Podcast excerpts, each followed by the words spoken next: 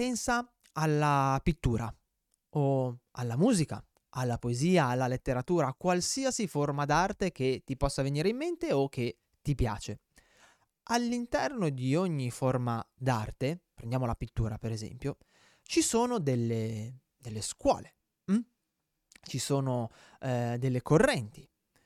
Possiamo prendere il cubismo, l'impressionismo, l'espressionismo, l'astrattismo, il neoclassicismo, tutte quelle che ti vengono in mente. Queste correnti altro non sono che modi di vedere e di interpretare la pittura. Ma sempre di pittura si tratta, ok? E la stessa cosa potremmo guardarla nella musica. Esiste la musica classica, il rock, il pop, il jazz, e all'interno addirittura di questi contenitori, di questi stili, esiste dei sottostili, ok? Delle sottocategorie. Nel jazz ad esempio c'è il bebop, il cold bop, lo swing e via dicendo. Ecco, nel karate è la stessa identica cosa. Eugenio Credidio presenta Karatepedia, lo show che ti racconta la storia e i segreti del karate.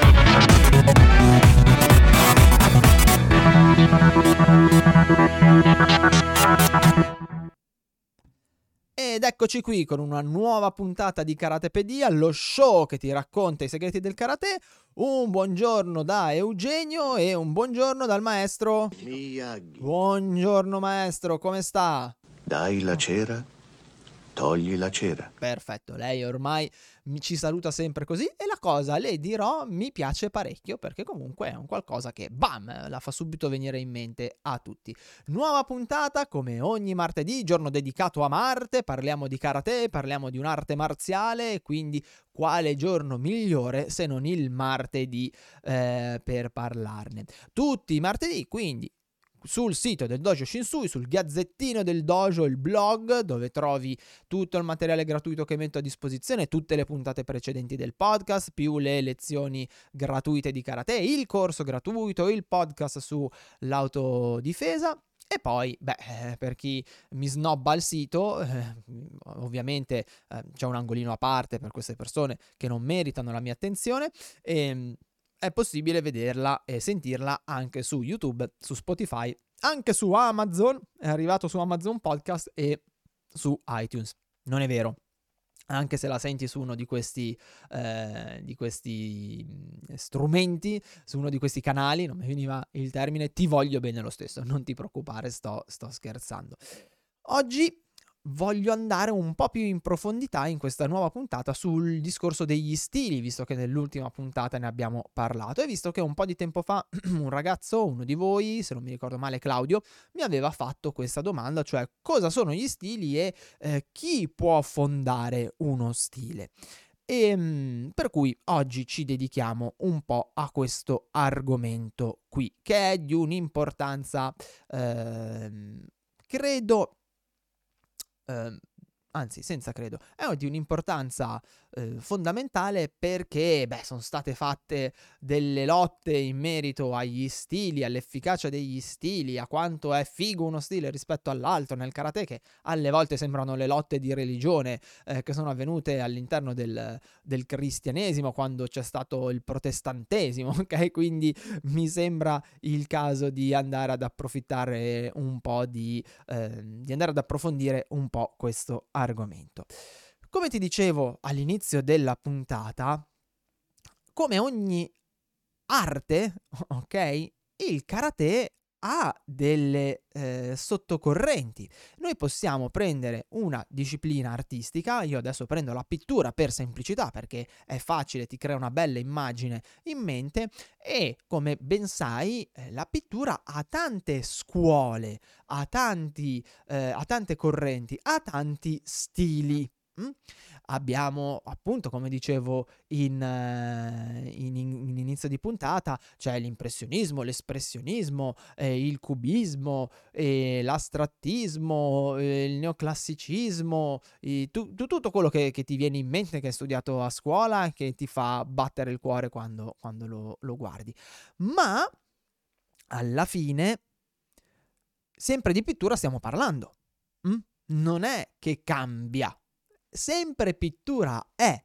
E questi stili, queste scuole non sono nient'altro che scuole di pensiero, scuole di sensibilità, vogliamo dire così, modi in cui i pittori vedono il mondo e si approcciano al mondo e lo rappresentano, ok? Ma è il loro modo personale di vedere il mondo. E non solo, io avrò ovviamente delle differenze all'interno della stessa scuola, dello stesso stile, ok? In base a chi prende in mano il pennello. Prendere un Picasso e prendere un Braque, anche se sono due autori cubisti, non è la stessa cosa, ok? Prendere un Dalì e prendere un Magritte non è la stessa cosa, eppure sono della stessa scuola di pensiero e entrambi cercano di comunicare nella stessa maniera. Perché? Perché ognuno di noi è un meraviglioso essere unico e irripetibile, è un piccolo capolavoro che non tornerà mai più nella storia del mondo e ha la sua visione del mondo, che dipende dalla propria sensibilità, dalla propria storia personale, dalle proprie esperienze. E quindi ognuno di noi approccerà a quella disciplina artistica in maniera diversa, mettendoci parte di sé. Ce l'ho fatta, ok? Ma è sempre pittura. E la stessa cosa potremmo dirla con la musica e con qualunque altra forma di arte che ti viene in mente. E il karate non fa differenza, perché il karate è un'arte marziale, ma sempre di arte è. E tutti i vari stili che ti possono venire in mente, Shotokan, Shitō-ryū, Gōjū-ryū, Wadō-ryū, Uechi-ryū, Kyokushinkai e gli stili contemporanei che stanno nascendo e via dicendo, alla fine altro non sono che il modo di un maestro, di approcciarsi e vedere il karate. Non sono niente di più e niente di meno. Ma il karate, come diceva Funakoshi, è uno, ok? E quindi non c'è in realtà differenza, se non sotto un punto di vista, diciamo, di forma e di punti di vista, di prospettive, fra lo Shotokan e il Gōjū-ryū, fra l'Uechi-ryū e lo Shitō-ryū. Sono tutti karate. Non c'è alcuna differenza, perché il karate è uno, e quello che c'è nello Shotokan lo puoi trovare anche negli altri stili, così come quello che c'è nel Gōjū-ryū lo puoi trovare anche in altri stili, perché la mamma, la matrice è quella, ok? E che io faccia delle linee spezzate o che io faccia delle linee curve o che io suoni con un 4/4 o con un ritmo sincopato, va bene? Sempre i colori, sempre le note ad opero, sempre all'interno di una tela sto o all'interno di un pentagramma sto, e non posso fare altre cose, non posso fare certe cose e posso invece farne altre. Perché? Perché sto facendo karate e quindi sempre di karate stiamo parlando. Per cui, per favore, cerchiamo di evitare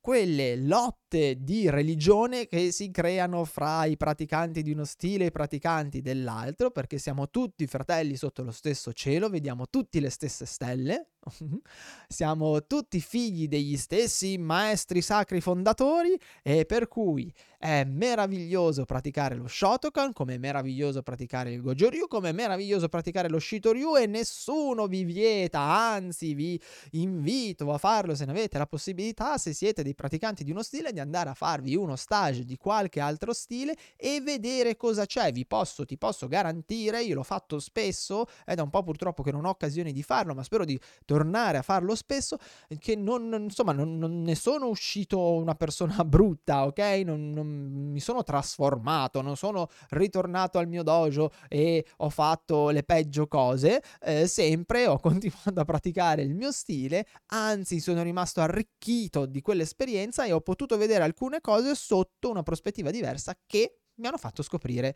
novità all'interno della mia pratica. Adesso stai usando tua testa non solamente per prendere note. Maestro, lo so che le do delle soddisfazioni, lo so. Ora, la verità è che noi oggi pratichiamo gli stili che sono sopravvissuti, i 5 stili famosi, ok? E quelli che si stanno un attimo che sgomitando, stanno iniziando a risbucare adesso, come l'Uechi-ryū, che una volta non solo cagava nessuno e da un po' di tempo a questa parte invece sta ritornando, si sta iniziando a far strada. Altro non sono che gli stili che sono sopravvissuti, ma una volta di stili ce n'erano una miriade. E questo perché? Perché ogni famiglia, ok? Okinawa. Esatto, ogni famiglia di Okinawa aveva il suo stile, perché ogni famiglia che praticava karate, ovviamente non ogni famiglia di Okinawa, però ognuno aveva il suo modo di praticare, si era fatto un'esperienza con certi maestri piuttosto che con altri e aveva il proprio stile di combattimento, il proprio stile di karate che trasmetteva di padre in figlio, perché ovviamente era una cosa di cui erano gelosi, era un segreto, non era un qualcosa che volevi che tutti sapessero. Oggi noi pratichiamo quello che è sopravvissuto e questo vale per qualunque disciplina, perché nel jiu-jitsu tradizionale ogni famiglia nobile aveva il proprio stile. Oggi ne sono sopravvissuti 3 o 4. Stessa cosa vale per il kendo, oppure per, presumo, non lo so perché non lo conosco bene come disciplina, ma presumo che la stessa cosa valga per il kung fu, per qualunque disciplina marziale. Perché? Perché chi studiava una determinata disciplina la applicava, gli apportava delle modifiche secondo la propria sensibilità, il proprio modo di vedere le cose, le proprie caratteristiche fisiche, ok? E da lì iniziava a lavorare e a modificare lievemente diciamo quello che aveva imparato per andare a creare la sua scuola di pensiero, ok? E quindi ognuno aveva un suo modo di vedere le cose. Purtroppo, vuoi perché non esisteva la trasmissione scritta nel karate, e ad oggi ancora è un po' latitante, vuoi perché magari alcuni stili non erano efficaci come altri, vuoi perché alcuni insegnanti non hanno deciso di divulgare le proprie conoscenze, le hanno tenute per sé finché poi non sono schiattati, ad oggi sono sopravvissuti gli stili che conosciamo tutti, quindi Shotokan, Shitō-ryū, Gōjū-ryū, Wadō-ryū e poi c'è il Kyokushinkai, che è una versione particolare del karate, e il l'Uechi-ryū. Ma in realtà ne esistono anche altri che vengono considerati stili minori, ma che esistono e da cui si può imparare parecchio. Uno, l'ho citato nella precedente puntata, è lo Shotokai, che è la visione di Funakoshi di quello che doveva essere il karate, che è molto diverso dallo Shotokan. Per un praticante di Shotokan sembra una cosa davvero, davvero strana. Ma la verità è che ognuno di noi in realtà con il tempo andrà a creare il proprio stile e il proprio karate e l'insegnante dovrebbe aiutarci a far questo. Io pratico Shotokan e pratico tra virgolette l'Eugenio-ryū, ok? Perché è il mio modo di vedere quella disciplina. Ho deciso di rimanere all'interno dello Shotokan perché è uno stile che a me piace molto, a cui io sono affezionato e che ha come fondatore Funakoshi per il quale nutro un profondo rispetto, una profonda affezione anche per alcune cose che gli sono successe durante la vita e che lo fanno avvicinare, me lo fanno avvicinare a quello che è accaduto a me, che sta accadendo a me, e per cui non sento la necessità di praticare un altro stile, ma ovviamente in base alla mia esperienza, in base a quello che ho fatto. Io ho fatto anche altre discipline marziali, lo sai, sono anche un insegnante di Jiu Jitsu, ho fatto molto lavoro sulla difesa personale con altre discipline, che in realtà tutto quel lavoro che ho fatto mi è servito per capire meglio il karate. Ovviamente queste pratiche mi hanno plasmato, hanno cambiato la mia mentalità e mi hanno approcciato al karate in maniera differente. Il mio maestro pratica il suo karate e il mio primo maestro pratica ancora un karate differente, così come tu praticherai un karate diverso dal mio, il tuo maestro ne praticherà uno ancora differente e via dicendo. Perché? Perché ognuno di noi in un certo senso ha il proprio stile e un buon insegnante dovrebbe aiutarti a trovare il tuo stile, il tuo karate, proprio come nella musica, cosa che in Italia non è così semplice. Anziché rimanere all'ombra dei grandi e cercare di copiare loro e di essere una copia sbiadita e alle volte anche non proprio ben riuscita di qualche grande insegnante e alimentare il suo ego sostanzialmente, noi dovremmo cercare di andare a strutturare il nostro modo di vedere il karate, ok? Rimanendo ovviamente nei binari di una pratica magari più consolidata che può essere lo stile, lo Shotokan, lo Shitō e via dicendo. A meno che noi non siamo così padroni della disciplina o abbiamo una visione così divergente della disciplina che si tenta di andare a creare uno stile nuovo. E qualcuno, guardate, che in questo periodo l'ha fatto, ad esempio Lyoto Machida, famosissimo fighter di MMA, che ha riportato l'efficacia del karate in auge perché è stato il primo fighter della UFC a andare nella gabbia applicando il karate nella parte di striking e vincendo un botto, perché ha veramente vinto un botto, per cui tutti quelli che dicono che il karate non è applicativo, zitti muti, guardate Lyoto. Lui ha fondato il Machida Karate, che in realtà, da quello che ho visto, è un insieme di Shotokan adattato all'MMA più Brazilian Jiu Jitsu. E quella è la sua visione del karate. Mi piacerebbe fare uno stage con Lyoto? Minchia se mi piacerebbe fare uno stage con Lyoto Machida. Lo farei più che volentieri, perché sicuramente mi darebbe qualche spunto su cui ragionare. Ora però, facciamo attenzione, perché non è che proprio tutti possano, in linea teorica sì, tutti possono, però in linea pratica non è che proprio tutti possono andare a fondare uno stile, una scuola a sé stante. Prima impara a stare in piedi, poi imparerai a volare. Esatto, maestro. Cosa vuol dire il maestro con questo? Almeno credo che prima di tutto, per poter fondare realmente uno stile, ragazzi, dovete avere delle basi in qualcosa di già conosciuto che sono molto solide. Cioè, lo Shotokan o lo Shitō lo dovete conoscere a menadito. Okay? O il Gōjū, quello che praticate, lo dovete conoscere a menadito, lo dovete conoscere bene, dovete averci masticato sopra anni, ok?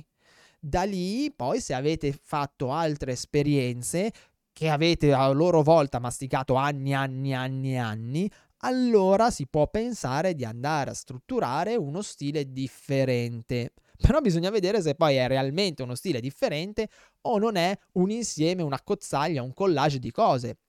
Ad esempio, il mio maestro di Jiu Jitsu, che era anche il mio maestro di Karate, praticava entrambi, aveva fondato il suo stile di Jiu Jitsu, ma in realtà era un collage dei vari stili di Jiu Jitsu che aveva praticato. Non c'era niente di veramente nuovo, differente lì, erano pezzi di stili incollati assieme, e quello, a mio modo di vedere, poi ognuno deve fare le sue considerazioni, non si può realmente chiamare uno stile nuovo, perché di nuovo non c'ha una cipazza, ok?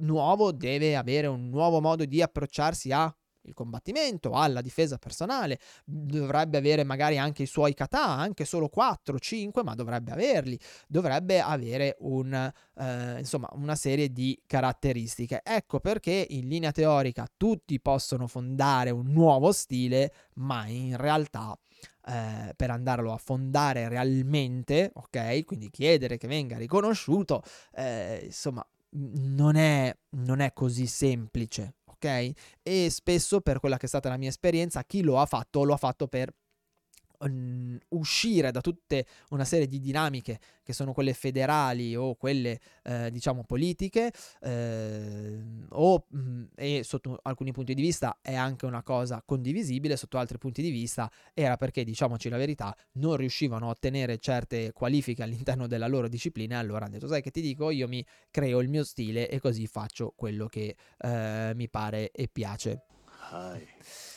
Ora, quello che però è importante è ricordarsi che all'interno dello stile, ok, dello stile che hai deciso di praticare, e mi raccomando, se mai un giorno volessi cambiare stile, lo puoi fare serenamente, non si aprirà il pavimento e uscirà lo spirito del maestro fondatore dello stile che hai deciso di praticare e ti porterà all'inferno. Va bene, puoi tranquillamente iniziare a praticare un altro stile, se per caso ne sentissi la necessità o il desiderio, nessuno te lo vieta. La cosa che è importante è che nel tuo stile, pian piano, tu vada poi a inserire una parte di te. E questo lo puoi fare però soltanto dopo aver praticato tanto e aver seguito tanto le regole. È esattamente come qualsiasi altra disciplina artistica, cioè io studio la teoria, studio la tecnica, studio con un metodo, con un approccio che è quello del mio insegnante, e una volta che ho studiato, ma ho studiato proprio tanto, allora posso iniziare a cercare di metterci parte di me, e magari allora alcune applicazioni che mi sono state insegnate in una certa maniera io le vado a modificare, perché non sono affini al mio modo di vedere le cose, ok?